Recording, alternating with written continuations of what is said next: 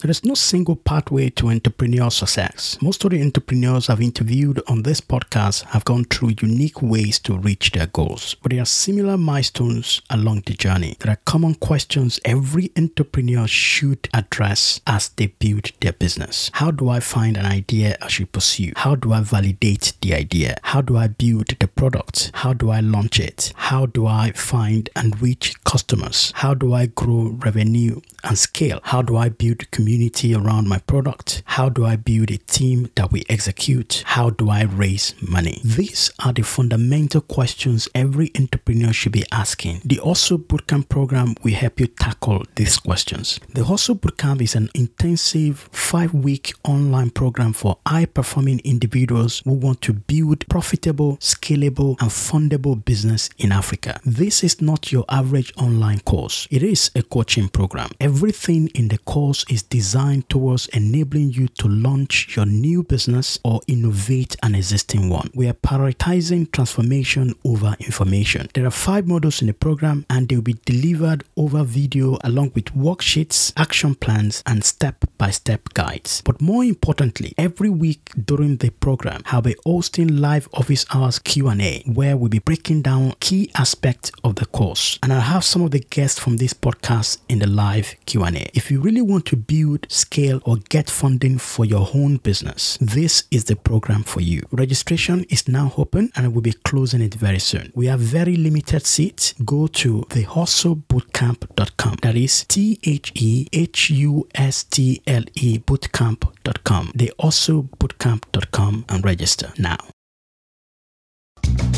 The next African story will be written by Africans. Meet the people using technology, innovation, and entrepreneurship to craft this new narrative. This is Building the Future podcast with your host, Dolton, coming up today on Building the Future. My mom is a primary school teacher. You know, if your mom's a primary school teacher, you know there's some perks that comes with that. There's always cane in the house. Cane can appear at every corner. Then she found out that she left first bank. She went to prayer mountain. She was there for two, three days. To pray for you. Yeah, yes, finally some got into her. The enemy has taken over. You know, the problem that we don't take bets on our young people. BudgIT can be well funded by lots of billionaires or lots of millionaires in Nigeria. But who is willing to take that bet?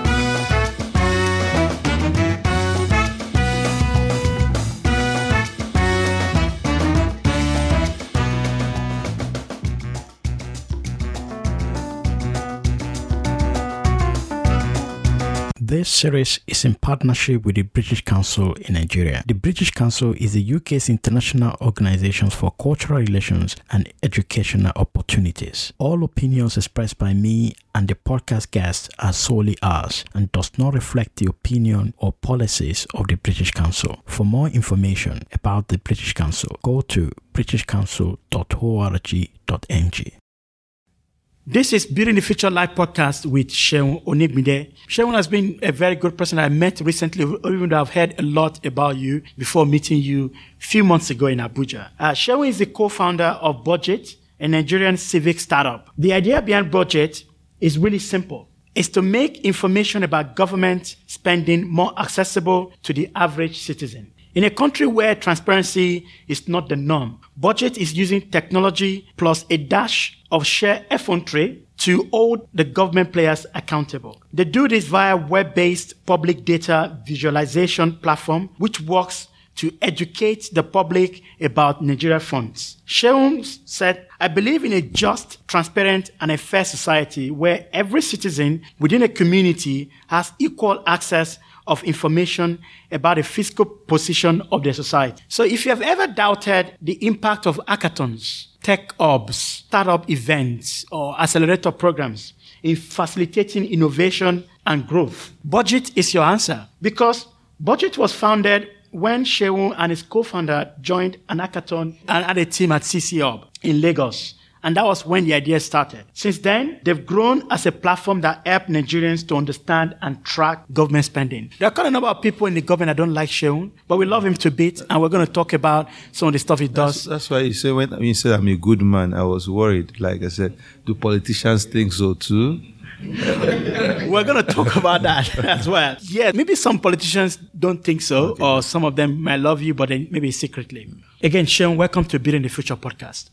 Yeah, I'm happy to be here and uh, I'm happy to be part of this um, podcast. It's like the fair way forward now in this very, very busy and uh, very, very distracted world. But I'm, I'm happy that you're leading this. I'm happy that British Council is also supporting this idea. Yeah, I'm, I'm glad about that. Great. So let's start from the beginning. You studied electrical engineering. Mm. Uh, at UNAAB, and you then worked as a banker. Now you are a tech or civic activist. Let's talk about your journey. You initially wanted to be a bank CEO right? That was your dream. yes, I had a dream to be a bank CEO. You know, um, I remember when I joined First Bank Training School. Then I always told my colleagues that when we are taking the class picture, I was four persons away from the CEO. So Fourth person away from the, the CEO. CEO. So I said, okay, that means after the CEO, there's three persons between me and the CEO. You know, and that's what I told them. And I know everybody now started calling me GMD in the trading school. I was, you know, I, sometimes I would even teach them about things I've read somewhere on the Google. Then um, someday uh, I sat down in my office. So I spent three and a half years in First Bank. I wasn't promoted. What so, are you doing in First Bank? You know, First Bank is First Bank. The bank that's been there since 1894. So I don't know what Mr. Seun Onigbinde, who was born in 1985, is going to change about 1894 back. So when I tell people that I want to go and market, they say, where are you going to? Just when you want to go and greet your girlfriends, you know.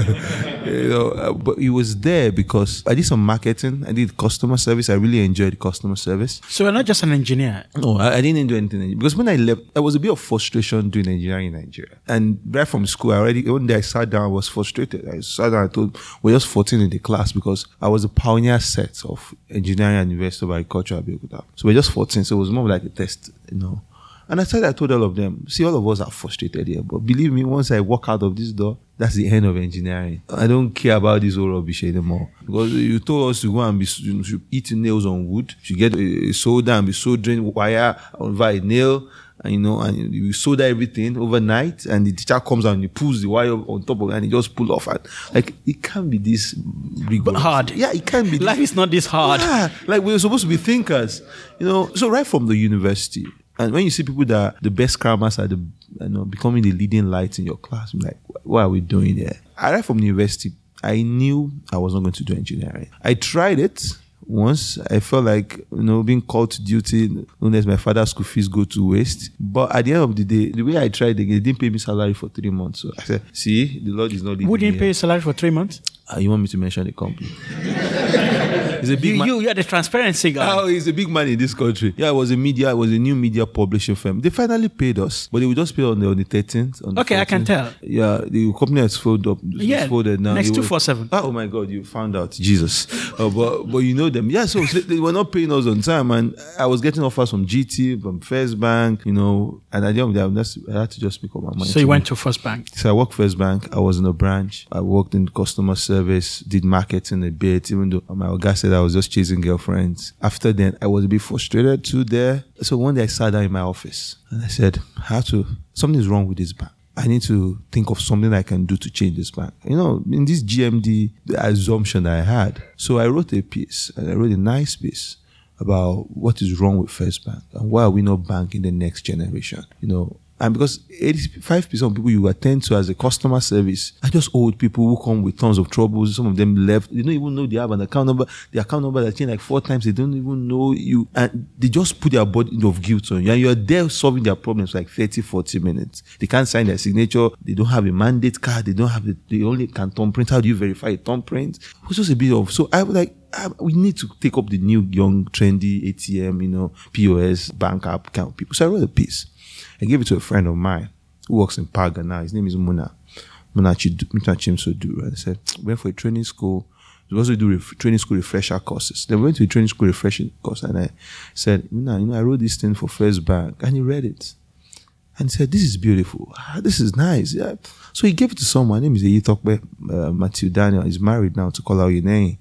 She's married to Kola Oyinneyin now. And she said, she I like this. I've been looking for someone that can write for me like this. This is good. And she passed it to a friend again. The people in strategy said, ah, we've been looking for someone who can write well. They didn't even look at how I was writing because they, they know all the things that I'm saying already, but they felt like I could write well. So as I got myself into strategy after like another six interviews within the bank. You know, I got to this department of like the Which be- bank? You First bank from the pa- Oh, you wrote something while you were in, in the next- branch. In a branch. in the branch of First Bank, and then it got passed around. and they moved me to strategy department. And who now got that strategist? So I had to choose between the Itokwe's department, which was called corporate transformation, And. Itope works in First Bank. First Bank. Okay. Yeah. So Itokwe in First Bank. Then she introduced that document to a colleague of ours called Unche Ubade. And Unche said, okay, we like this. We're looking for a good writer, a young writer.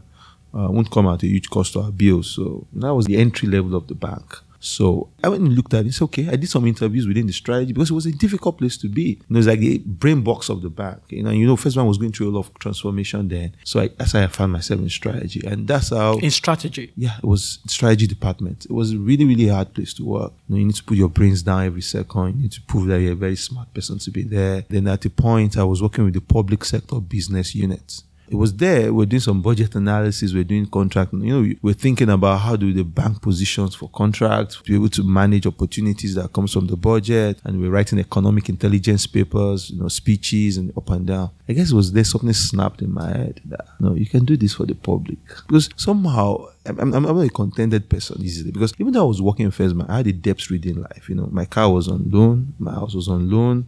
So it was not like it was paying me like that. You know, it was frust- there was real time frustration, and you know, some people feel that you've collected salary at the end of the month, but you have finished the money at the in the middle of the month. You know, it was real frustration. So there was a lot of discontent with the whole system. Was that discontent coming from uh, I'm not earning a lot as I w- I want to, or discontent coming from there is more that I can apply my mind, my talent, I can make more impact than what I'm doing now? Yeah. So Or is it both?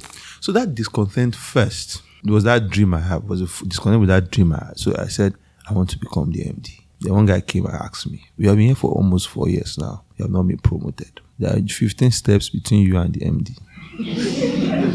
that means you're going to have 60 years." Before you can become MD, if you are going at this pace, uh, where you, you almost get it to the grave by that time now. So it was a there was a first discontent that if I'm going to take this routine ladder, I'm not going to fulfill my dream. So I first had to first through the discontent that this is not where I want to be. Second discontent was where I was working. I felt I just deserved more. And I feel like with all these brain cells, with all this work we're doing, how is it so hard to even get the next launch? You know, out here, why is it so difficult? So at a point in time, I knew that I had to get out. I need to do something else with my life. You know, and I'm a person that right from the university days, this whole civic consciousness, social awareness, changing the society has always been with me. I contested for student union government. I lost. You know, I was my pioneer faculty president. I was in the student assembly. In fact, when I was in First Bank, if there is a protest, like proper protest, I will use style and ask for permission. Or possibly, the, I was one time that As was, if there's a protest outside, yeah, not there was, within First was Bank. the first protest we had. It wasn't was a Yaradua protest. I was on leave the first two weeks. Occupy Nigeria? No, Occupy Nigeria. Yeah, I was still in First Bank then. I was on leave the first two weeks of that year. So immediately I saw that ah, Occupy Nigeria. I was excited. Like, So you are one of those Aluta guys. so, so I, but I can't be a looter in the bank. You want to help me to lose my job. But I was always one of those. So there's a Aluta- link between that and to you now starting BudgIT. I, Yeah. I, want to get into that, but I want to go a little bit back.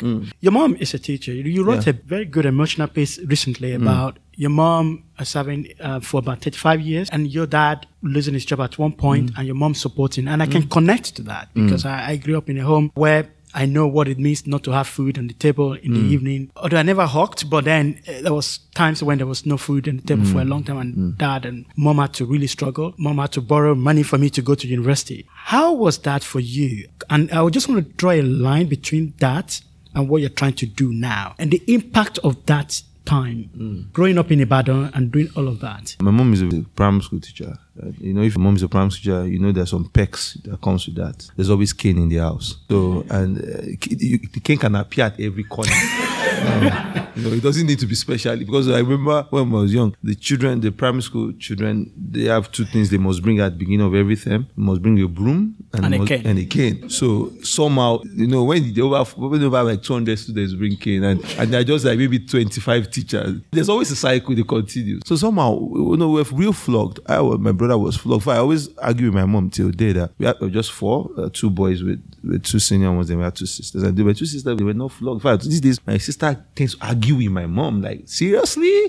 you know, like, if the thing you argue, that, you just say, yeah. you know, but you know, like, but this, this, everything looks calm. No, but, but the question was, um, there was that pain. You know, whether this a rugged, you know, like I wouldn't say we're rugged because I don't want to tarnish some struggles some people really went through. You know, it was a middle class family. I always feel my dad was the richest man in the world when we were growing up. You had- thought he was the yeah, richest because I felt he could take care of everything we needed. You know, he had a Mitsubishi Lancer. You know, then we could go to the beach. We went to Trans Amusement Park. We went to a Papa. We could go to cinemas. I remember when we ate in Mr. Biggs in Marina. You know, was still new then. So like we were good. You know, like we. But the tide of Nigeria's What was his job? I was an accountant at Michelin. Yeah, Michelin and Ijora. So and he knew how suddenly that entire manufacturing and that industry collapsed. Michelin closed down, Dunlop closed down, and he had to be put out. And you see him. Also, a power of lessons from my own life. You see him come from 100 almost zero. And basically, it was a whole pandemonium man, in the whole family. And we went through a whole lot of Do you have to move from Lagos to Yeah, I had to. uh, I- I had to. Because I was in a very expensive school. I was going to a school called St. John's College. It's on Palm Grove around Onipan. Very expensive school. Back then it was like, I'm sure it should be top five expensive schools in Lagos. Called, paying like 18,000 naira per time then. In 1995. It was a whole lot of money. 18,000 something. And when my dad lost his job, I- he just told me one day that we're going to Ibadan because my mom was always in Ibadan. He was always working in Lagos. So he goes home every weekend. You're living with your dad, my in Lagos. and my mom was in Ibadan. My mom was working to do a transfer to Lagos. But there was so much money in my dad, even at the point she felt she was going to give up all the work and just come to Lagos. But when he lost his job, they had to pause all that. So when they just said we're going to Ibadan, and we went to Ibadan, I was in JS2, and he says, "We're sorry, you're not going back to Lagos." I said, "Seriously? I'm now in Ibadan." And that's how I went back to Loyola College. Let, us talk about that and the impact of that And- on and so, so if, if growing up was not was not you have an abundance of everything. My mom had something called the power of example, and I guess it's something that guided me a lot.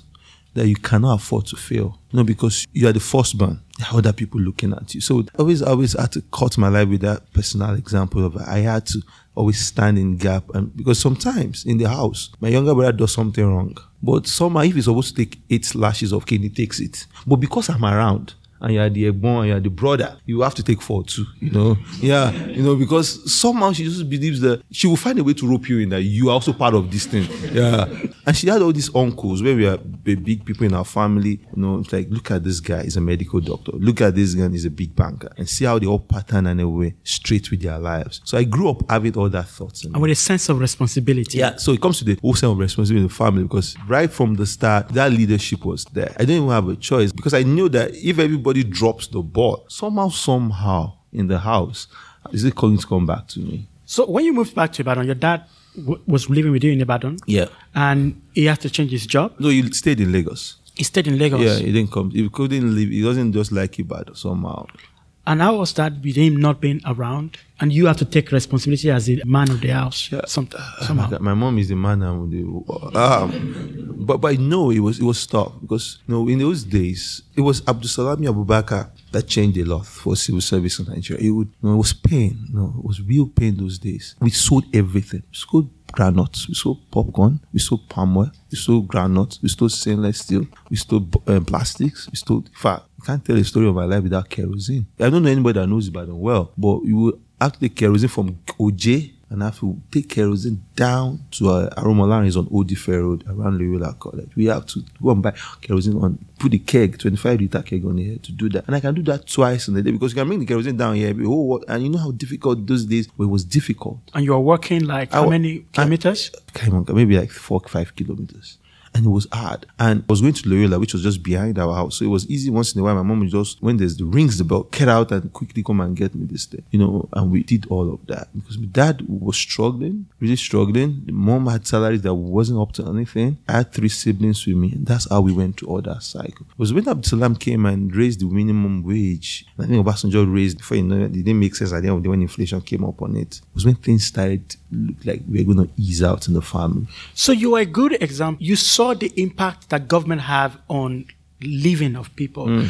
and family welfare. You saw the disproportionate impact that government has. Mm. And, and is that a link between what you're doing now to say we need to hold government accountable? We cannot just say, okay, they're government and stuff. We need to hold the money that is going to them accountable. Have you had that link to what you went through then with government coming in and raising minimum wage and changing your life to some extent? Yeah, yeah, what you we are? had because changing minimum wage means that you I went from five naira as break money to ten naira. That was like hundred. Like you buy bread and you know bread and moi moi they wrap it together. You know, very, poor moi moi and poor bread. But you but you don't have a choice. Yeah, and once in a while, if your friend is, has money, I don't know where he makes money, but can afford you a sardine. But it was really that way, and because you would see this scenario that you, if you look at our lives, we can't run away from government. We can't run away from the entire way governance is. Because imagine I said my dad was the richest man that I. Because he had everything, even though we're still in Onipan, you know, he had two rooms in Onipan, but he had everything that I felt as a young. We had Christmas clothes with Cripsy label. I don't know anything about traveling out then, but I know that could take us on everywhere we wanted to be.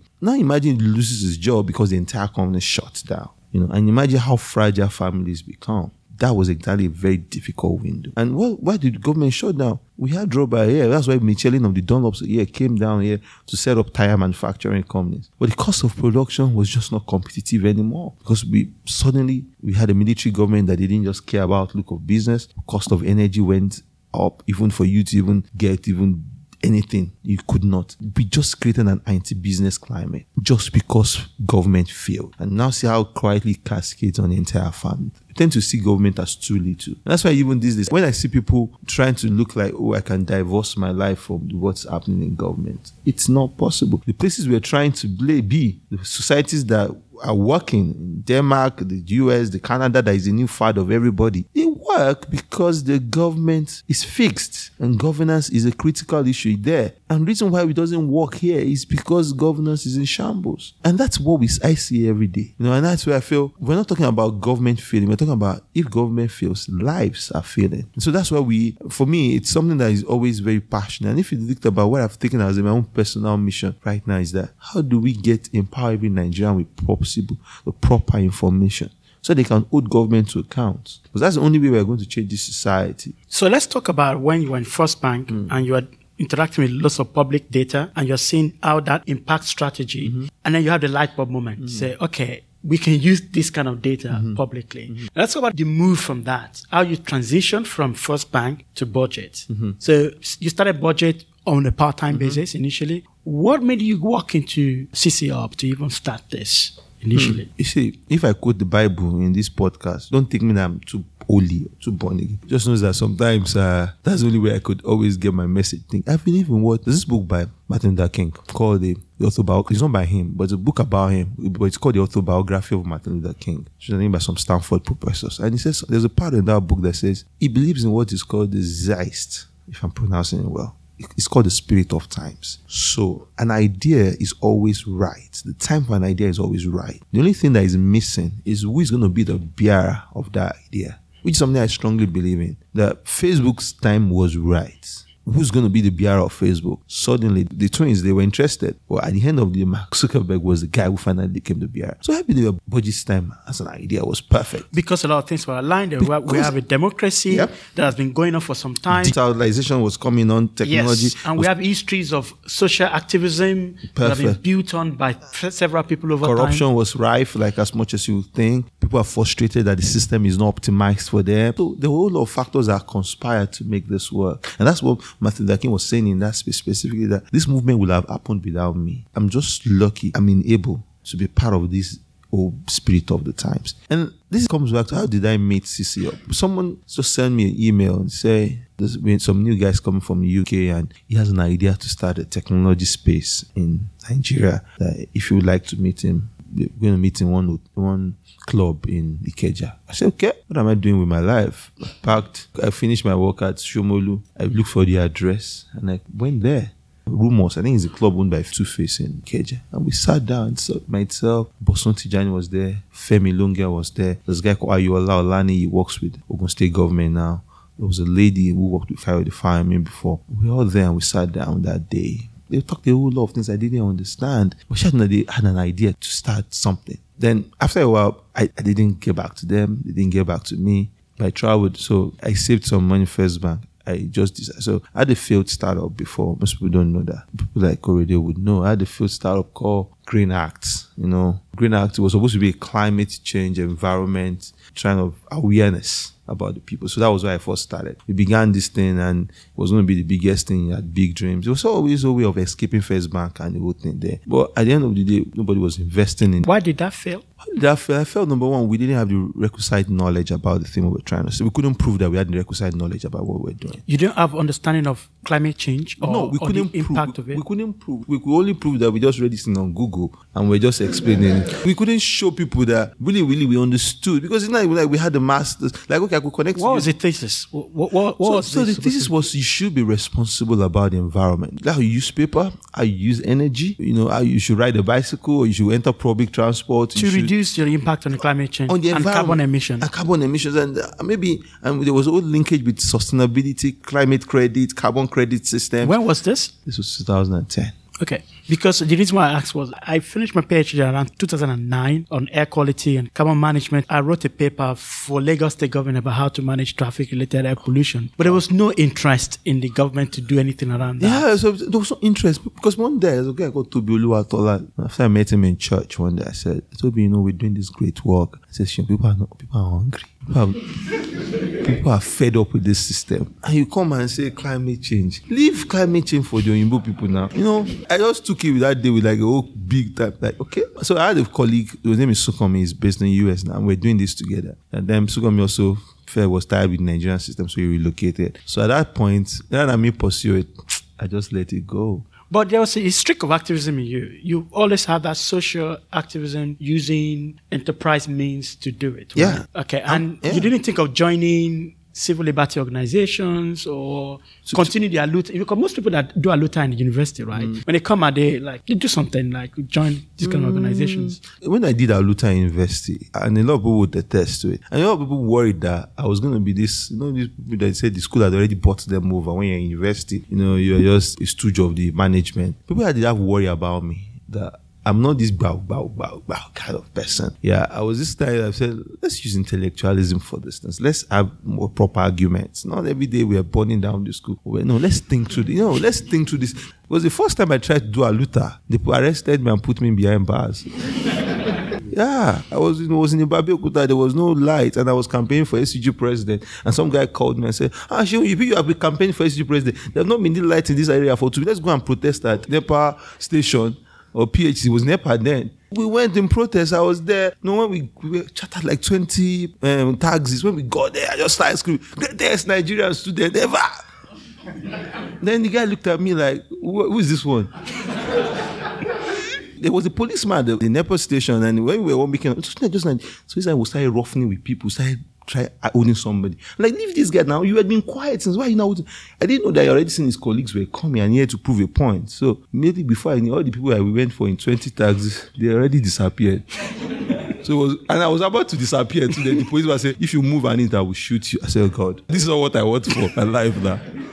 So So took, you've always had the idea, okay, to actually make a change, you don't have to be making those militant don't- moves. yeah, because- there are other ways to do it and organize stuff. Hmm. So from your climate change activism startup, Mm-hmm. Which failed, I just want to draw some lessons why it failed. So you So said number one, if- the- number one, I felt that we couldn't prove the requisite knowledge about it. Maybe we didn't know enough about what we were saying. Number two, uh, maybe the timing wasn't just right, so we need to just scale back. A lot of people would advise me, Esther Agbarakwe. Esther Agbarakwe is the she doesn't even very bad. She's the special advisor to the Minister of Environment. Olumide Idowu, they're my best friends. Amzilawa. We all style this. this. In fact, I love still laugh at me that you just abandoned us and you went to this BudgIT life, you know, because whether the young people were trying, but somehow maybe we didn't have the requisite knowledge, wasn't we didn't get it right. Number two, I felt that maybe the market wasn't just ready for what we were trying to explain. Number three, I felt like in the societal priorities, it wasn't just there at that time. But and it comes back to market readiness. And then maybe we weren't persistent enough. Because I feel like maybe if we gave it more time, you know, maybe we thought about changing our strategy. But you know, we did this great work. I still have the booklets in my house, the pamphlets we did, but somehow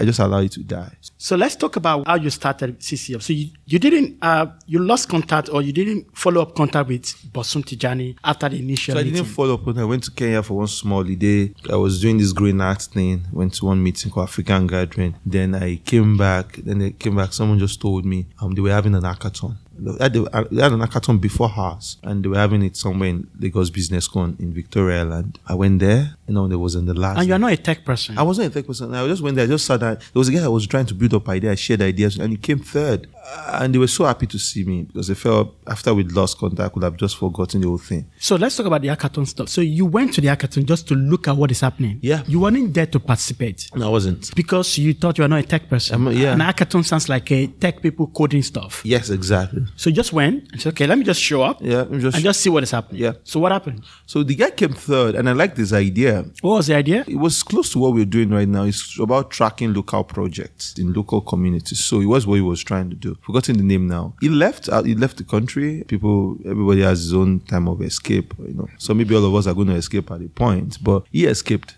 and left. Then TCUP came back towards the the next election was coming. That was 2011 election was coming, and they came up with this idea that let's have ideas about technology can change governance. They put it up on social media, it was everywhere. I was sat down on my desk someday in First Bank. Like, I want to do this thing, I want to participate in this thing. The part of my spirit told me, if you had paid more attention, maybe you could have been their co-founder now. I mean, with the CC Hub co-founder. It was, you know, like when you were there at the inaugural meeting, you had that feeling that you could have started this thing together, like Yeah. Because they have the social impact. impact thing. Yeah. It's But not just the tech. Yeah, some part of me told me you should have your own idea. So I sat down, looked everywhere, checked online, googled something, found something in Finland that looks like they were simplifying the budget. I said, hmm, okay, maybe not. It looked like something that was still a bit technical for Nigeria, because I didn't know what it was written in Finnish. You know, even though I met the guy who did it sometime later in Finland. Then I just said, okay, maybe simplifying the budget for the Nigerian people. And I applied online. That's how you ideated it. Yeah. So it wasn't that, oh, you've been passionate about budget. Hmm. Just said, okay, I want to be part of what is happening with these hmm. guys. Hmm. I wanted to make an impact. I mean, I'm feeling a bit uneasy with my job. I think it's. Yeah. not going where I want it to go. Exactly. And I'm looking for an idea. Yeah. The reason why I'm teasing this out, a lot of people think that there is only one way for people to come up with great ideas. Mm-hmm. Um, some people, it just happened like your own. Some people actually, they've been thinking about it for a long time. Mm-hmm. Somebody just told them more about it. And some people actually taste that in during the midst of discussion and they saw somebody else's idea and they built on that. But with you, you, there are a few things you wanted to do and you're just looking for that spark Mm. Yeah. to put into that. Yeah, so it was that spark. And when I sent that, they said, wow, I qualified as part of the top six people So you applied based on this, based on this. simplifying yeah, budget. Budget, yeah. I said, I qualified from the top six people. And I said, okay, what do we call it? Um, call it budget for you. That's what we called it. And when we started, the first day, ah, budget for you. That one doesn't look nice, so doesn't look sexy. okay, then I sat down with the team. Then we decided, and I went to me, can I change the name? He said, no, why not? It's an ideation, so it's an hackathon, so you can always change the name. So I changed the name to BudgIT. And first guy who came, Don't know who that guy is now. The guy came and designed the website the first day, and it was, we already when was done, just like a mock up. Hackathon was you have a team around an idea Yeah, so- and all of you are working on it. Yeah, so give you like a team of five people. You know, Jibola was saying it, Sukomi, even the guy that we failed on the Green Act also still followed me to that hackathon. Very aw- awesome guy. He was there, I was there. Then there was two other guys that were there. Uh, do you have tech people in that team? So that was so the first guy that was a tech person, was supposed to be my co-founder, did great work on the first day. Was supposed to come back the second day. He never showed up again. He never showed up the second day again. I'm like, where's this guy? So the other guy who was my co-founder now, Joseph, came on the second day. I'm saying, okay. Because it's a three-day event. You had a Thursday, you had a Friday, and we're supposed to make presentation on the Saturday evening. So the first Thursday, we didn't even do much. So on Thursday, we were supposed to be, it did, it did work. On Friday was when Joseph came, started doing something. I'm started adding things together. What was he doing? So he, we just built a, you know, a very ugly site, you know, and said, okay, this is what we have, right? Just to show to the judges because uh, we're not even thinking of budget. We think of just winning the prize money. It was the first prize was thousand five hundred. The second Dollars? dollars. No, dollars was one fifty then. It's not like now, you know. And, and the second was one thousand dollars. Then the third was five hundred. But they told us they were going to give us half of the money because there was a guy they gave the whole money. He said he paid tight. He gave his mother the rest and disappeared. So they already said we will only get half. When we perform, Then we get the remaining half. So, so when they went for the judging, we came second. I'm like, I don't like coming second. You know, uh, because I know when I lost the SUG position in university, I, I was really, really down. You know, I'm like, I don't like losing. But somehow you lose to really take lessons and to really humble yourself, to really understand how human you are. And, when I became second, one guy, I was almost frustrated. I'm like, give me all these things. I'm going back to my bank work because I even took two days off from work to do all of this work. Then Kunle Olaifa is late now. He called me that day. And Lucibo, he says, Seun, you don't know what you're doing. You don't understand the power of what you have. You know, he sat me down. He was working in G then. He, said, called me and said, You don't know the power of what you're doing because everybody's idea, you look at it, all seems sound, sound similar. Your idea is the one that sounds out unique here. Why don't you take your time, reflect, and do it? So I went to his office. We did like three mentorship sessions in his office in G. It's late and it's so sad because, you know, I'm sure he's proud of what we're doing now. When we came up with, we just launched. And after we collected the money, we disappeared. You disappeared. I shared the money with him. With your other co-founder? Yeah, we shared the money. Okay, the money was 2,000. Winning prize 3,000. Second prize was 2,000. Third prize was 1,000. So they gave us 150,000. My co-founder came one day and said, he needed money for something. Did you meet your co-founder at the... Uh, yeah, at the hackathon. At, at the hackathon? Yeah. And you just worked on it together just to win the prize? Just to win go. the prize and go. Yeah, that's what we planned. We didn't plan to have BudgIT, just to win the prize and go. And I came to me after like two, three or four days. I needed some money for something. Can I lend him 50,000 out of the hackathon? So I gave him. Somehow the 100,000 as a broke person now, first bank broke, but the And 100,000 also finished. Then we we gave up. How did I move on to become BudgIT as we know it today? We shared the money. We forgot the idea. You forgot the idea. Yeah, we you left it. We left it. We didn't touch it again. And it, five of you started this thing. And then two of you So shared. because we didn't plan to do anything with the money, money was just there. Then we then after a while, just only one person, Jibola. Every other person also didn't care. It was only Jibola that was following up. Um, Which the- Jibola? There was a guy called Jibola Hosseini. We start. It was part of the hackathon. Then he your group? In the group. And he followed up with us. Then when he saw that, that our interest was not that solid as he thought, then he also backed down. Then so it was now me and Joseph. Um, then Joseph came to me. We didn't even know what we are going to do with the money because what we planned was that we are going to build the website, use the money. Was that was what CC Hub said they wanted. and this was 2011. This was 2011. And Bosun came to me and said, Seun, if you do this work well, he called me one day. He just said I should meet him up someday in uh, at uh, OJ's in the National Stadium. So if you do this work well, you can get another money like 5,000 pounds. I said, okay. But I don't know. He said, but just launch and do something. But sincerely, I went back. I went back to my banking. I was not so certain about what we are going to end up this. What was I thinking? Okay, when we start now, this is under Green Act. Uh, when when you get confirmation in the bank, they give you confirmation money. They give you bonuses, and you know all my money. I spent it on trips to Kenya, looked for partners, did flyers. There was an event we had in Yaba. It was a big event. We did all of those stuff, but nobody. Was, so in my summer, I was a bit worried again. I would just call Joseph if you can just put up something together as a website just to make the CCO people happy. So that doesn't look like we collected money uh, and we, we ran away. Then someday something happened. Someday I was just checking the news. I just found that Omidyar Network was going to invest $200,000 in CCO. So I called Joseph. Said, come, this is not a joke. These people are serious. I said, what do you mean? I said, they're going to give these people $200,000 to build a proper hub, you know, because they didn't have a hub. There was no Yaba then. They were using a makeshift place in Lagos Business School, and they were going to launch. And we have not even done anything. You collected fifty thousand. I can't account for the hundred thousand. We've all moved on. We need to do something. So I went on social media, asked everybody, you know, two part of my salary, who can design graphics. And there was a lady, Ayo, Ayo Dele Olofintuade, she's based in Bali. She's a writer, but she was someone that just wanted to do anything. And so she said, I can design. She designed some things I didn't like, but I said, okay, fine, it's fine. Then Joseph brought up a website too, also rushed up and said, okay, let me redeem myself for the 50,000 I took. And did it. So the initial investment in CCL by Omidyar Network was a catalyst for you to think, hmm, there's something big here. some people, because I feel like, I didn't also see them so serious. I can't lie. I feel like, okay, maybe they will do another hackathon. Some people are going to win. They're going to share another $1,000. You're not sure about what they're what they were doing. You know, and so when it looked like they had an investment of 200,000 for media and they were going to have a space in Yaba. And he called me that day. Person always calls me, Bosun is the co-founder. And you should speak to him. He's an amazing story guy. He called me and said, come to Nitel building in Marina. And when he called me there, he showed me the place. Said, will this place be nice for a hub? I said, yeah, it's not bad, but Marina, you want to face traffic again to do this hub? I don't think it's right. But he was also thinking through it. Then he called me one day in Yaba. This was something that changed my mind also. So a lady called me that someone from the World Bank was coming to CC Hub. Was still not yet set up. They just only paid for a floor. This someone was coming from World Bank to say it. Okay. And the lady came and asked you, and I spoke a whole lot of English. No, I'm very, I spoke good English, said everything. Can you show me the idea? Ah, Oh, by that time you were being positioned as part of the CC Hub uh, product, Product. That, that have been giving money to. yeah, that gi- give money to for the hackathon. But said, can you show me the idea? And I said, I'm still building.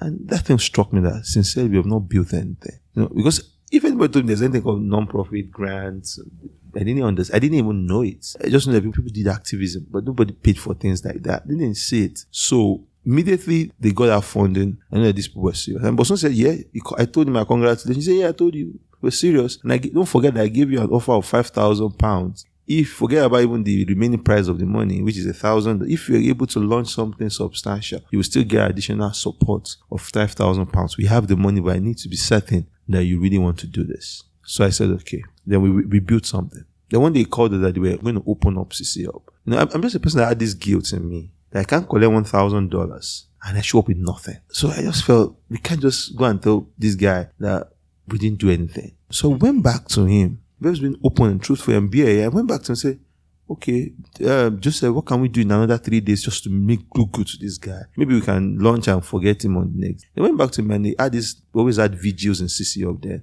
You know, we start in the night. Maybe sometimes I was even telling, let's turn this thing to a church. This- Because this- you're working this is all where- through the Yeah, night. this is where we work and we have vigil. They have we all call it code party. You know, there's always drink, water. You know, somebody DJ. You know, they said we wanted to have a code party that night over, and this was still new. And said I should demo what I've been doing, and I demoed it. I said, yeah, this is good enough. You can launch with. it. I said, no. He said, no. You can launch with this. This- and what was it? What was it was a dark website. I just two graphics that just said this is the Nigerian budget, like a whole circle. And then you branched it out and so this is education, this is health, this is power, this is government. there were no interactive data. It was was just representation of the data. yeah, finished. That was all we Where were you getting the data from? the budget was already on the budget office website. So I just picked it from there, did the analysis, gave it to the graphic person. What she wasn't in bad, I was paying to her on phone and did it and we just Joseph just placed it on it. Nobody's Joomla thing and it was a bit complex. It didn't work out, but we launched it. I also said no. Don't become the king of local host. You know, you have had this thing locally. Launch it, put it up on there, something. And next thing, it was a very action guy. Told you that he was gonna, we're going to have a press conference in another week. I said, eh, serious? He said, no. So I was going to call the press guys. The press guys came. Then we launched. And even though the president, not only one person published the story, was at the end of the day, I didn't have anything to, I didn't have any envelope to give. To give to the person. yeah. So at the end of the day, was one guy from, it's not, it's not Herald. It was just one very backwater newspaper. I finally thought, okay, some guy just launched something, you know. And I told Bosun, nobody talked about it. No, I didn't see it in this day Guardian. So don't worry. Once you have a name for yourself, they will come calling. And gradually, that's how we started. So you launched that website. Mm. You had the press conference, which again wasn't going anywhere. But then you launched something. Yeah. So your name is attached to something. Yeah. So it's not just you collecting money privately. You now have something attached to your name, and you're still working full Yeah. time. Yeah, because I, I just didn't understand how. Are you going to make money? how I'm going to make money? Who's going to pay for all of this? You know, when you work First Bank, you don't steal money. There's nothing that says you're going to be sacked. You know, because somehow You have job security. job security. My mom liked that because my mom said we have suffered too much. My son now has a job in First Bank. Then you now say you don't want to work again. So, you know, the day I told her, the day she found out that she left First Bank, she went to Prayer Mountain. She was there for two, three days. To pray for you. Yeah, there's finally some people got into her. The enemy has taken over. You know, Let's stop and take a quick break. We'll be right back. There is no single pathway to entrepreneurial success. Most of the entrepreneurs I've interviewed on this podcast have gone through unique ways to reach their goals, but there are similar milestones along the journey. There are common questions every entrepreneur should address as they build their business. How do I find an idea I should pursue? How do I validate the idea? How do I build the product? How do I launch it? How do I find and reach customers? How do I grow revenue and scale? How do I build community around my product? How do I build a team that we execute? How do I raise money? These are the fundamental questions every entrepreneur should be asking. The Hustle Bootcamp program will help you tackle these questions. The Hustle Bootcamp is an intensive five week online program for high performing individuals who want to build profitable, scalable, and fundable business in Africa. This is not your average online course, it is a coaching program. Everything in the course is designed towards enabling you to launch your new business or innovate an existing one. We are prioritizing transformation over information. There are five modules in the program and they will be delivered over video along with worksheets, action plans, and step by step guides. But more importantly, every week during the program, I'll be hosting live office hours Q&A where we'll be breaking down key aspects of the course. And I'll have some of the guests from this podcast in the live Q&A. If you really want to build, scale, or get funding for your own business, this is the program for you. Registration is now open and we'll be closing it very soon. We have very limited seats. Go to thehustlebootcamp.com. That is T H E H U S T L E bootcamp.com. Thehustlebootcamp.com and register now. Because she would felt like it was only my dad, God bless his soul, is late now that uh, God is this, go and be a man of yourself. You know, this is what you choose to do with your life. Go ahead. It might not be working out right now, but you know, he just gave me that benefit of doubt. Let's talk about that transition when you launch a website and it's working a bit and it's only five thousand dollars that was guaranteed and you have a job. What made you go to that transition? I understand that you had um you were part of the Ashoka fellowship at that point, and so there's a bit of some money. But what was the move like, especially for people who are listening now, who are finding hard to move from that full-time employment to pursuing entrepreneurship? So for one year, I was in BudgIT because the hackathon was in March. We didn't launch until September. That's why I told you that we had a long while, practically didn't do anything. So we launched September 13, 2011. Left First Bank September 30, 2012. So I had one whole year I was working at the bank and doing budgets. Um, because I was not just certain. I had so many doubts leaving. And between that time, I already to Future Awards. I to Future Awards in like May 2012. I already had a Ashoka Fellowship.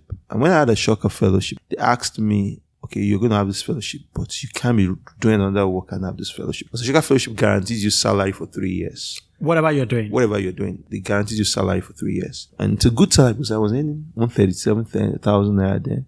Ashoka was willing to pay me 550,000 naira per month. So I'm like, ha, still win. So that's So I'm going to get out. of this but the problem was that I got a Ashoka. God bless Benghazi. So Jesse was one that nominated me for a Ashoka. I got a Ashoka, but there was so much difficulty in the paperwork. The thing they were overestimating that I was working in a bank and I was going to be earning 800, and maybe 1 million naira per month because a Ashoka's the Ashoka's model is not static. They don't pay you, don't pay everybody the same thing. They pay you based on what they assume will be your needs. So someone could be a fellow and earn 400,000. Someone could be a fellow and then 1 million. naira. There's always a negotiation to understand what's your status at that point. So I guess they assumed that a banker, he would need so much money to drop all these dream banking dreams. You know, and you know that I was just one loafer there, just looking for one small. So for one year, they were still trying to sort out the paperwork. Even though I had the promise in paper, but the money was not in my account, I still did not believe. But it was clear. My name was around, around Occupy Nigeria kicked in in January 2012. And we were the ones providing all those data or budget data. Remember, Jonathan was trying to hype up for a price. We were asking him, look at your budget, look how lavish you are spending on your budget. You want us to accept all of this blame. And people were checking Gucci rice. They're using one million to eat Aso Rock every day. You know, a lot of data came from what were things we did. We did a app that broke down the budget. We did a whole lot of So you're challenging the government mm-hmm. based on the, whatever they're talking about with empirical data to say this is not. this is not yeah this is that you say we should bear extra burden Yeah. by paying more for fuel but look at your own lifestyle We- We're going to go into that because Mm. there's a big part of this conversation about what BudgIT is actually doing. But I want just want to get into that story of wh- how you start and uh, how How you, you moved on to that, So- and then what did you do next? so immediately i got I had a Ashoka I had the backbone, but it was not clear because money wasn't clear. I did one future award.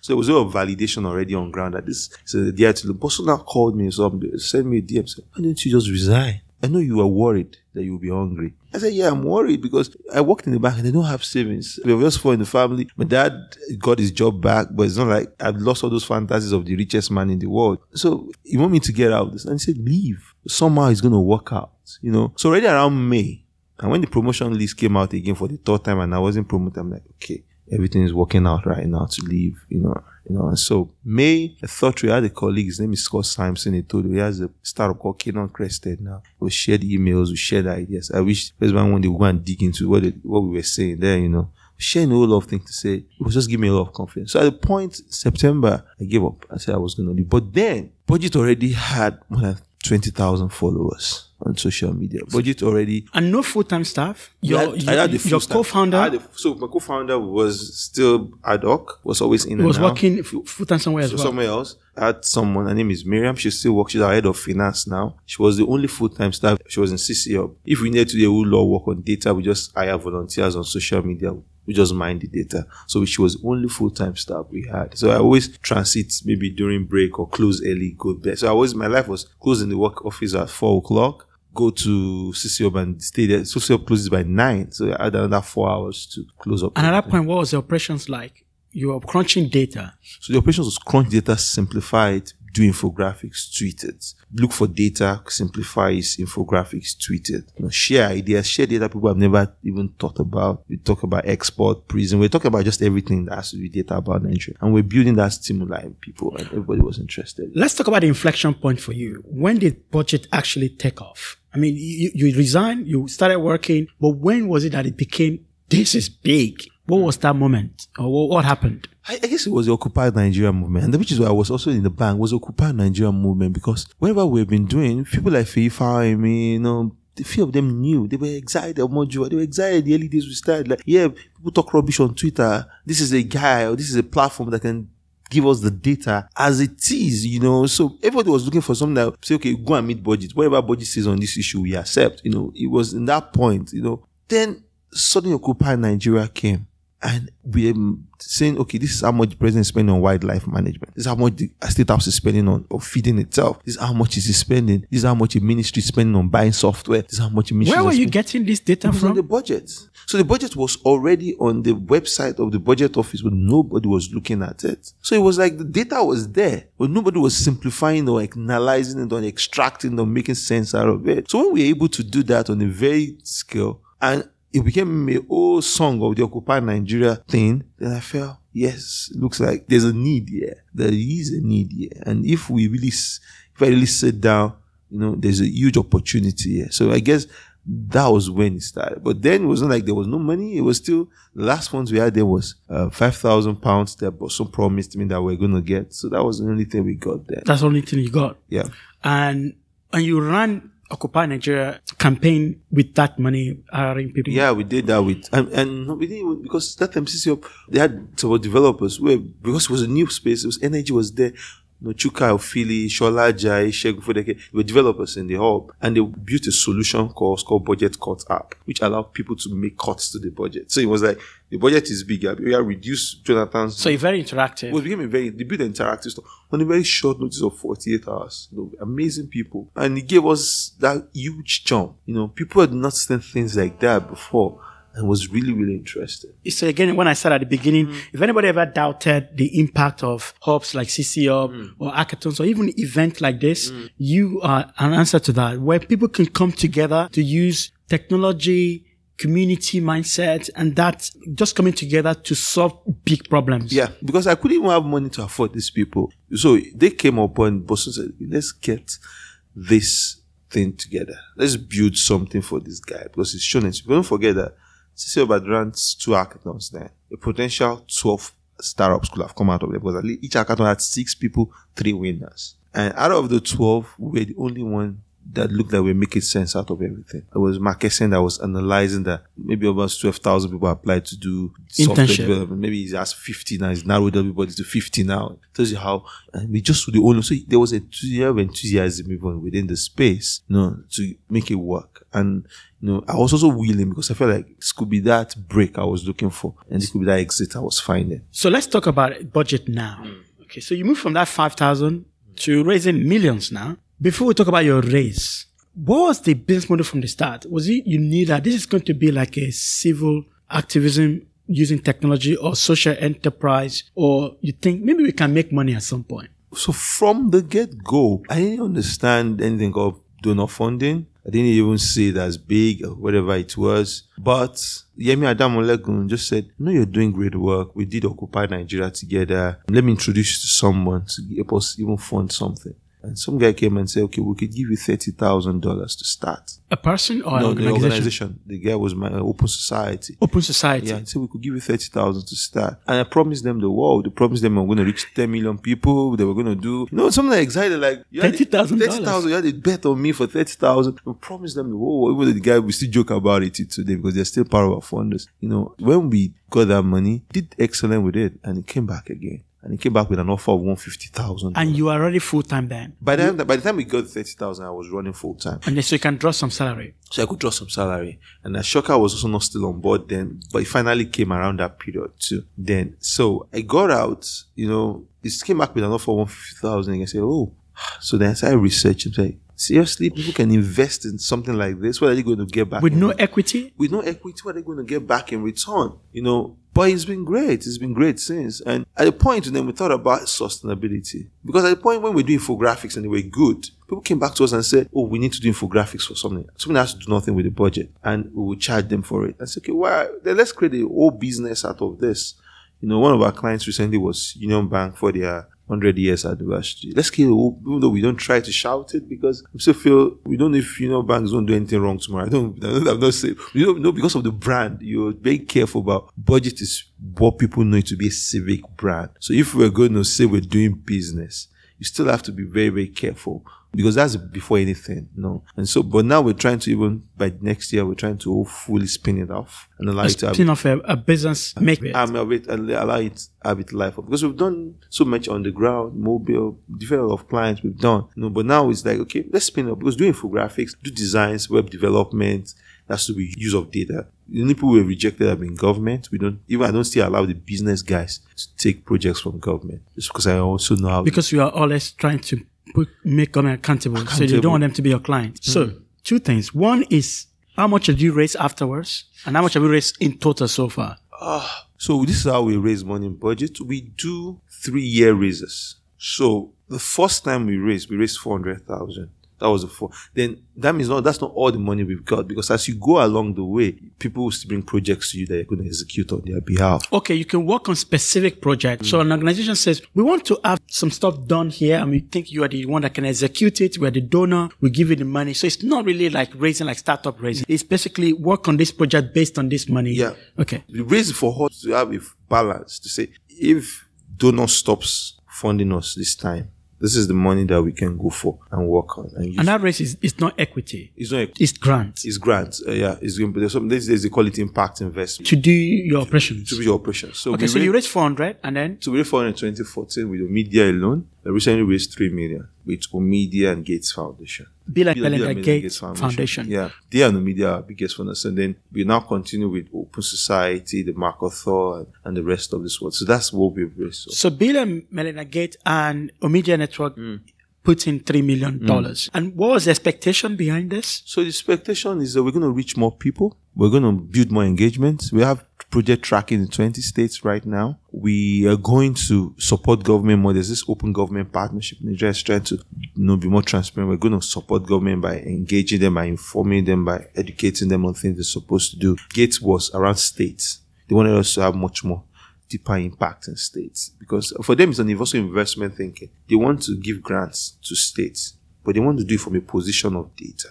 The state is asking you to give him money or money or our money and says we want money from Gates Foundation to support our health issues or to support our health funding. And you don't even have any data at the state level. You don't even know who to support. So their own support came from a direction of can you help us to get states to be much more stronger, you know, in terms of fiscal, even show them that this is where your fiscal lie. And second thing, can you also help us with some health related data so that we can also know a proper way to invest, you know?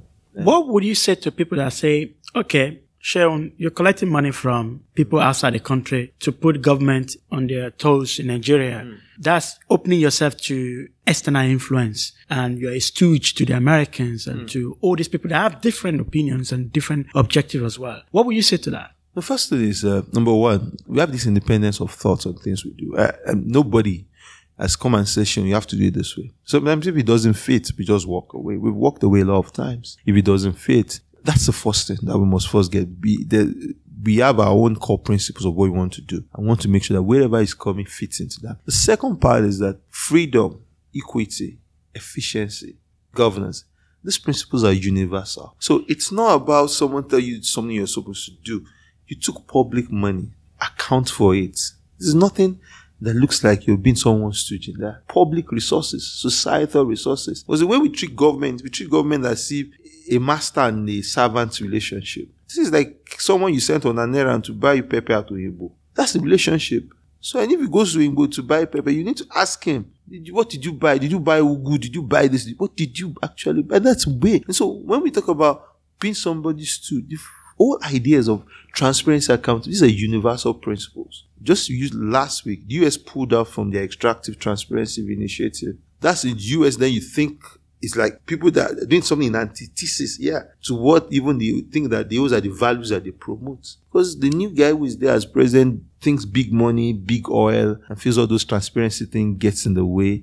So they're scaling back. So some of times it's not just about we're worried about, oh, people say, oh, they take money from Tony Elumelu funded budgets at a particular time. Most people don't know. Yeah, it was even the whole idea that he had of the five thousand dollars. He was budget and some Star Wars was his first guinea pig through CC Hub, you know, and he supported at the time. First time he did the five thousand, the tip. When one that did all these designs, did all the data analysis for him, did all the so people we still just have rich people whose business are not just closely linked with government. So someone for them to now turn around and say we don't start criticizing the same government. Maybe they don't have that boldness. Yet. I, I understand that. It's just that there is uh, like in Russia, there's that mm. bit about all external funded NGOs are mm. being looked upon as saboteurs. And I can understand where you're coming from. But is there something that can be done whereby some of this money that you're raising could be done from Nigerians who probably uh, a democratized way of people p- putting money into budgets? So donor, I'm putting 1,000 naira per month to support BudgIT because they're helping me to understand my data and understand what government is doing. You're right. You're right. Two things I'll think of. Number one is Either you take debt, you take equity, you take a grant. There's value that someone sees. And that's what the person invested in. When we start saying people like BudgIT that we invested in values, there's a value that Mr. Bill Gates or Mr. Pierre Omidyar sees in BudgIT. That's why he invested in BudgIT or supports BudgIT. Because he believes that if you're not creating in a globalized world, and if you don't have stable and accountable societies here, the whole problem bounces back into those whatever shield you have put around yourself. So there's a value everybody is investing in. So we should not take away the fact, which is the same way we would worry that why all the Andelas, all the the NGs of this world, why is that until recently when we had the last round for Andela, that's when we begin to see Nigerian investors leading a, a round. It was all about if you see Pagare's money, if you check the list, it was all foreign money. Same thing with Andela, the same thing with hotels, even same thing with CC Hub. You know, it's a problem that we don't take bets on our young people BudgIT can be well funded by lots of billionaires or lots of millionaires in Nigeria. But who is willing to take that bet? Uh, and I understand that as and, well because. And now, if we now say, okay, how are we going to get us now get local money. people to even to support? I agree. But see, there are very few structured foundations for all of these things. Yeah.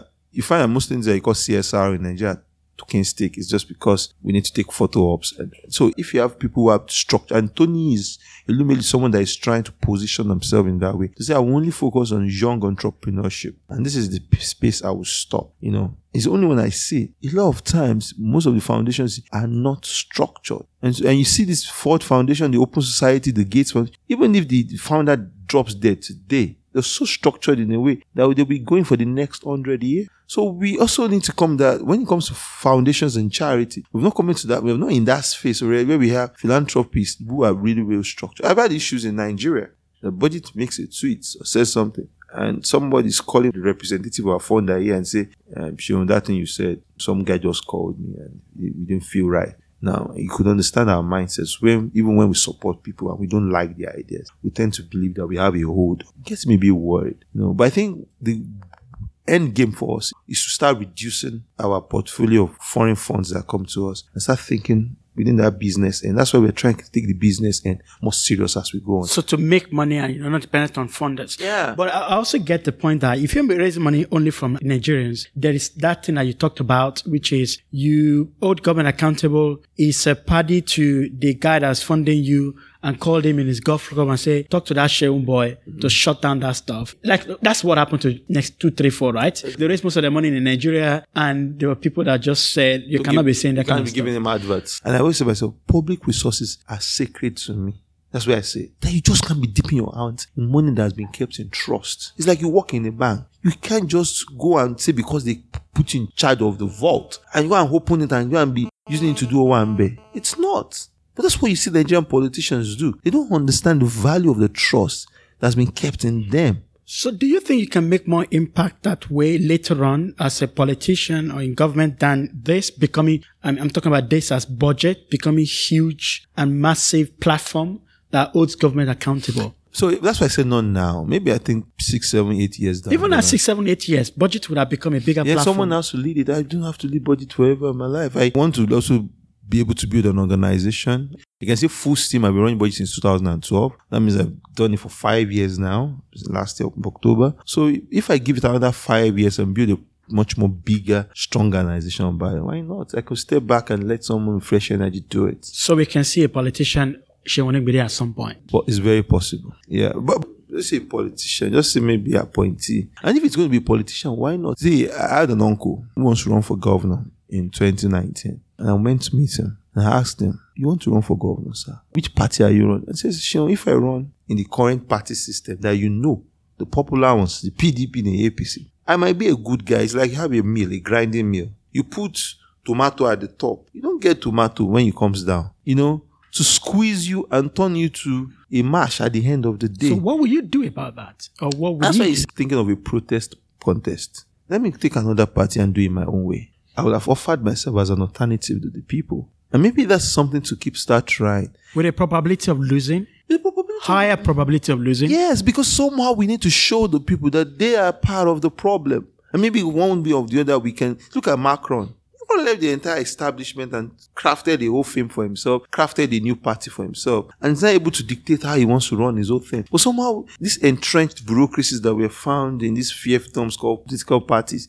it chokes the critical thinking that can transform Nigeria the people that are going to give it to you as ministers or as commissioners or as special advisors or special assistants, they don't share the same ideology with you. That's their own one ticket to being a millionaire. And so you put them there, they're only just fending for themselves. And this is how gradually you find out that the whole you that had vision, that had ideas at the beginning, suddenly becomes a different person at the end product. And so that's why for me, I feel that's why we need to start organizing our thinking. We can't always be that binary thinking that we're it's that PDP APC. We need to start thinking through. We want to have a political party that believes in transparency and accountability. And that is what's going to be our guiding philosophy. And everybody that believes that he's going to lose an election on that day, everybody's going to, this is the person I'm voting for. Because that's the person that aligns with my value system. And there's a place where, like you said at the beginning of this conversation about an idea coming at a time and somebody leading the movement, I think Macron came at the right time. I think there's a place where we're getting to in this country where technology is enabling and democratizing access to a lot of things, mm. including political power. Because before now, the power only exists with some people. They are the gatekeepers. And I think there's a place where technology is actually democratizing that and disrupting that. And in the future, we might have and the future could be five, ten years because these things happen so fast sometimes. Hmm. And I think it's going to happen soon. I maybe might not next election, but somehow you will find someone who defy the entire establishment, who come in on his own record, on his own belief, and the people are going to say, you know what, we've had enough of you traditional people, politicians. There's this, we just hope that person will not be another Trump. no, there's this- Because Trump was like there's- that, there's this- right? Narcos is a a story of Pablo Escobar. Uh, them the men of now. You know, it's all about what they. So we're going to have these men of now, uh, men of every season, something like that. You know, we're going to have them exit and have fresh thinking in government. That I'm thinking government should be service. You're a House of Rep member. You were a commissioner. He became a senator. Then you're running for governor. That you're not bored, you still want to be. Is it is it that you love Nigeria so much? Yeah, but you you could say, I get that, but you could say that there's a part of that experience, gathering experience and gathering merit and being able to know, okay, I, I solved problem locally. I'm not doing it as a senator and now have that experience to become president and do it. So, so but we- you would not find great examples like because if we're going to ask ourselves, how many politicians of today are going to be our, our, our own role models? You know, how many people have been iconic thinking that would say because they were they, they had a consistent track record because they were a minister they were far excellent and they became a governor they were very excellent and they moved up up that. How many? You would hardly struggle to take one. So even if you felt you were, you were no one was been that great for us. So for me, I feel until we're able to get people of nobody and we're going to harmonize our thinking, I don't feel that within the current system that we are, we can do anything revolutionary. And is there a place for platform like BudgIT to galvanize that opinion and galvanize that kind of movement? Or like uh, enough is enough Nigeria to galvanize not just towards informing, but towards action and a political movement? It could be. I, I might talk to Yemi about it. Somehow we need to. No, I don't think BudgIT will be ideal because we are more data simplifying, engaging, informing people. Yeah. And a whole lot of people. But here tell- it could be. Here it could it's be. interesting. I met Yemi last Sunday when they both together. Oh, for nice. some time. Yeah, it would be, and it's something to start thinking because we have the numbers. You know, the only problem is that we doubt ourselves so much. You know, we doubt ourselves. We don't believe that we have enough numbers, enough courage to actually take down the establishment. We need to shock people. You know, because there's so much familiarity with that space.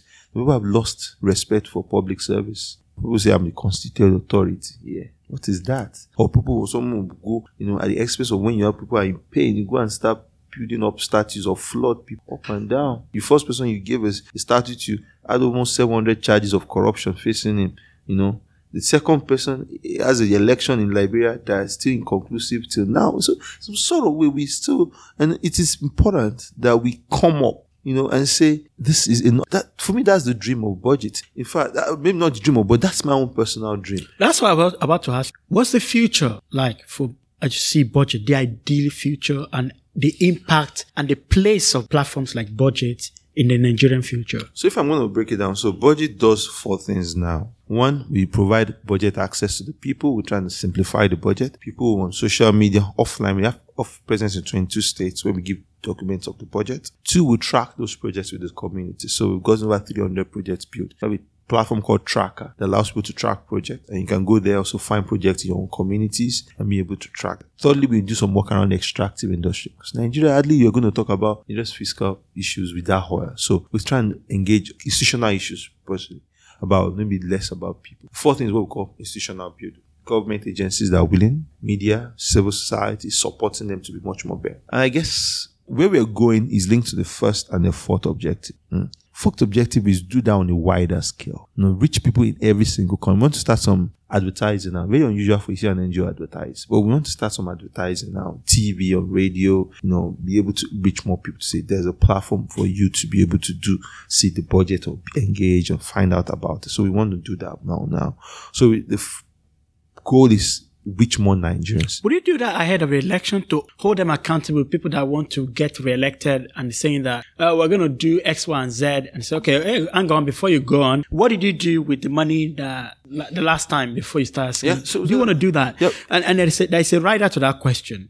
Is that when you start doing that, wouldn't there be some talk about, hey, you are working for the opposition, whoever the opposition is? No, we're used to that. Every time I work for the opposition, I mean, well, in Lagos, you say you're working for PDP. Federal government, they say that was before they say you're working for APC. But somehow, you know, that perception won't run away. For the elections, two things worry me. One is people don't understand the value of their votes, most especially at the grassroots. I mean, most especially for us who feel we are middle class, we don't go out and vote. Everyday Nigerians just don't see the budget as a ritual or as a presentation. They see it as an opportunity to check what exactly in for me. And they go ahead and demand that those projects happen. That's for me is the goal I see in BudgIT on a wide scale. I mean, every nook and cranny of Nigeria. Fourthly, it's also become an enabler in the space. That's one of the things we're doing right now. Is to say a lot of people want to be like Seun Onigbinde. A lot of people was trying to run ideas like BudgIT. There's a guy who's running a platform called Gavo now. He's got like six people awaiting trial. Got them released. In fact, yesterday they got a girl who like three band of guys were about to rape, and she had to draw a bottle against them, injured one of them, and the police arrested her for assault. They didn't even listen to the rape case or the alleged case. They just alleged and they locked up him in Agodi prisons for almost six weeks. You know, and finally got out bail because they won't charge her to court. You know, stimulating young people like that. So there could be a lot of budgets facing other transparency issues. Yeah. Like uh, criminal justice. criminal justice, like uh, fiscal governance, criminal justice. You could have issues around gender, gender equality. People who also were like me five, six, seven years ago. Also had ideas that could transform governance, finding a nest and an opportunity for them, and also using our own networks to scale them. So there's huge opportunity for a platform like BudgIT. Yeah. To solve those kind of and getting more more people to do it like Yeah, BudgIT. because somehow we found out that our work is not in isolation. If we're going to really scale this work, we need more voices and we need more young people who make up, who make use of their little corners to transform Nigeria. And I guess that's where we have a space in Yaba called Civic Hive now. It's an incubation space, like four months old. It's an incubation space. We have four startups there. I think we should raise them to six very soon. And, and there's civil technology. Civic Tech, right? Civic one Tech. is working on criminal justice,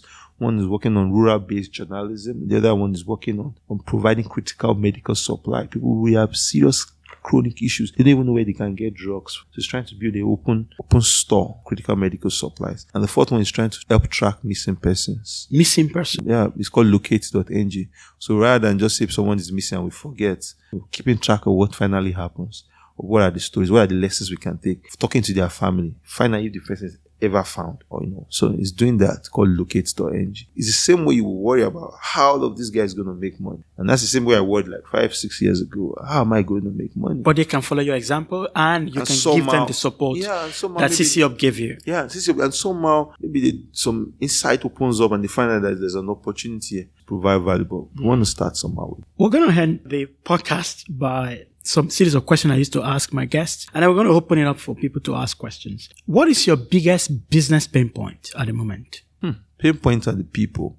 How do we get people to understand that the work we do is in their own interest? You know, because Nigeria, ethnicity, poverty, all of factors, even still inhibit people from understanding the weight of people in public office are actually public servants. Doing public service. So I don't have a problem with politician abuses BudgIT or have a problem with BudgIT. I, I feel like it's it's in his own self-enlightened interest. Our work doesn't see light of the day. But what is my biggest pain point is when I see the same people that you're trying to inform and educate. They're trying to say this is the only way we can change Nigeria if we have information and we make you over information and we hold these guys to account. See the same people become your biggest critics. It pains me much because I feel like, you know, the work is huge. You know, in terms of transforming the minds of Nigerians. But I guess that's where we want to focus more. We have Citizen knowledge. Citizen knowledge. Let's educate people more on civic education. The military experience has bastardized us. Even societal influence, but when you see your daddy, you know, Yoruba, you have to prostrate, but not being able to question things. Yeah, it's, it's God that puts him there. Yes, God, I don't, yeah, maybe you can make that assumption. God and your, your negligence put him there, but in some sort of way, that opportunity is there for you to ask questions because it's not a monarchy system. Because we don't have accountability culture anyway. Yeah, so it's time for us to start building it. And that's the biggest pain point that I have. What is your number one growth metric? How do you measure that what you're doing is working or you're growing as an organization? So um, the number of persons that we reach, that's what we count as a growth metric. We use metric on many people are visiting our website, I mean people are following us. When we go on radio, what's the response like? So what's your reach at the moment? our calculation shows we've reached 1.542 million Nigerians. 1.5 for 2 million 1.5 Nigerians. million Nigerians 1.5 million Nigeria across all your platforms. across all our platforms so far. Unique people, yeah. Unique because- people. Yeah, we always like. Which book are you reading at the moment? Uh, the book I'm reading is called The Rise and Fall of the Second Republic. It's written by Toyin Falola and Julius Ihonvbere. The Second Republic, Shagari government. Shagari government. No, when you hear people think politicians say diversification, oil is this, ah, you just shake. The problems of Nigeria has not been, in, they are not new. Like you read some quotes about Obasanjo. This General Obasanjo, 79, when he says, how did we suddenly become that oil is now the entire life cycle of Nigeria? And we have to start importing food. It's the same story you hear Ochibajo the same Obajo wrote in a op-ed last week. So, in some sort of way, you find that time did it happen to Nigeria. So, I've been reading it um, cross travels. I still have it in my bag, the car. When I read it, and I can't just continue because I'm writing a book. So, I'm researching about how we wasted our cycles of oil boom. That made me, you know, you know, dive into our economic history a bit. Which business is getting you excited at the moment, apart from BudgIT or the ones that you're involved in? Hmm.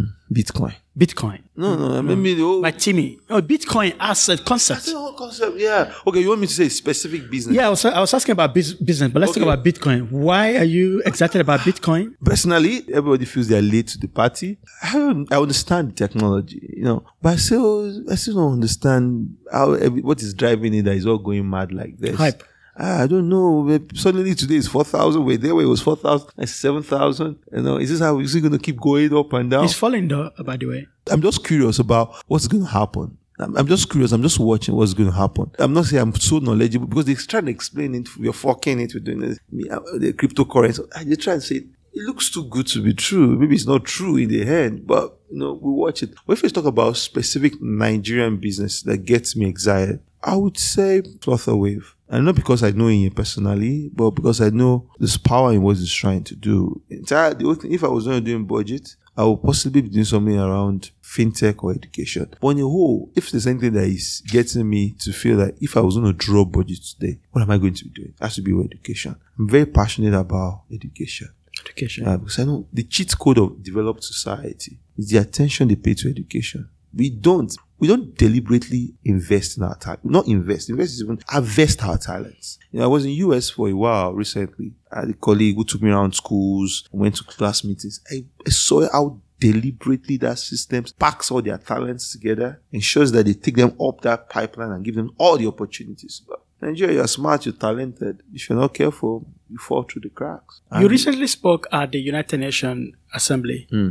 And how was that experience and what did you speak about? It was one of the side events. There were a thousand side events, but this was about open government partnership. So it's about there's a global body that's trying to push issues of transparency and accountability. Nigeria joined last year, um, and I was invited to be one of the speakers to speak about our experience in Nigeria and what are the opportunities across the globe. So it was just there and it was interesting. Interesting to find. I've been to New York a lot of times, but it's interesting and to get inside the new uh, UN building and see. It says the biggest bureaucracy in the world to see how huge it is, and you know I could feel it. this is huge. Yeah, it was so interesting. I liked it. It's good to have you, Seun, uh, in this conversation. I hope you enjoyed it. I enjoyed it so much. And we're going to open up for, for question, but then let's just appreciate Seun for his time.